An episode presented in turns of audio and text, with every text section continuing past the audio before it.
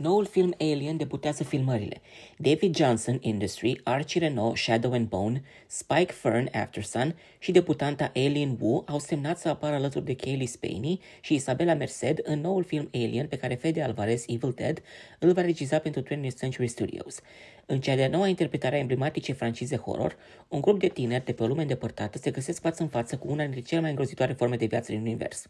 Regizorul și producătorul original al primului film, Ridley Scott, care a produs și a regizat filmele Prometheus și Alien Covenant, va produce noua versiune alături de Michael Pross, Boston Strangler, Brent O'Connor, Bullet Train, Elizabeth Cantillon, Persu- Persuasion și Tom Moran, The Donut King.